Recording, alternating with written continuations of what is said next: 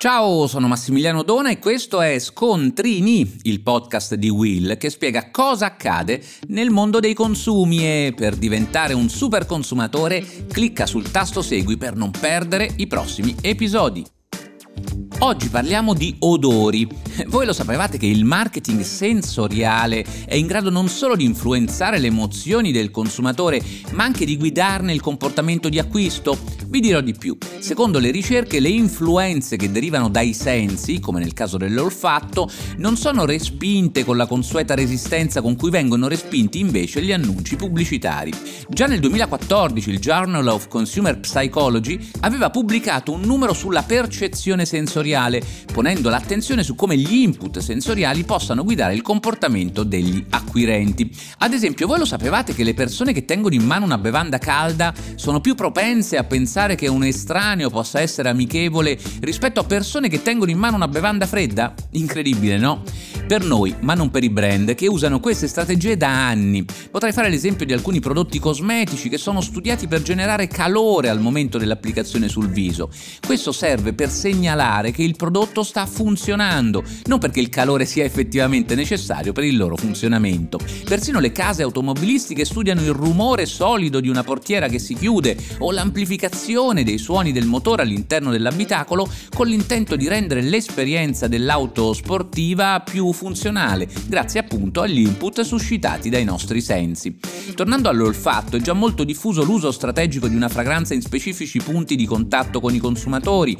Vi parlo spesso del reparto del pane al supermercato. Insomma, non parliamo solo di intensificare la personalità del brand o di valorizzare un elemento distintivo che i consumatori ricorderanno. C'è di più.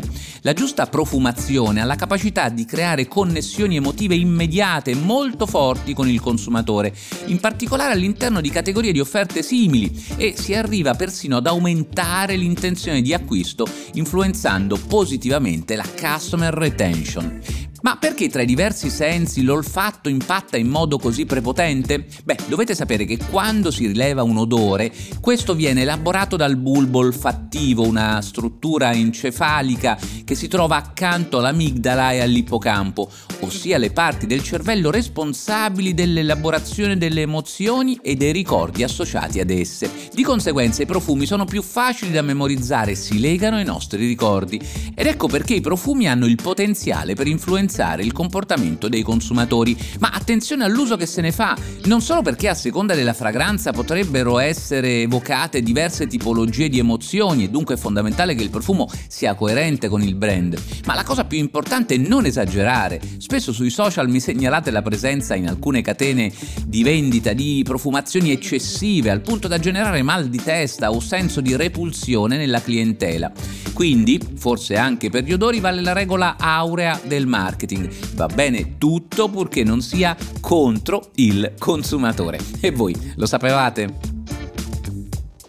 Per oggi da Massimiliano Dona è tutto, ma per non perdere gli altri episodi di Scontrini, clicca sul tasto segui e attiva la campanellina.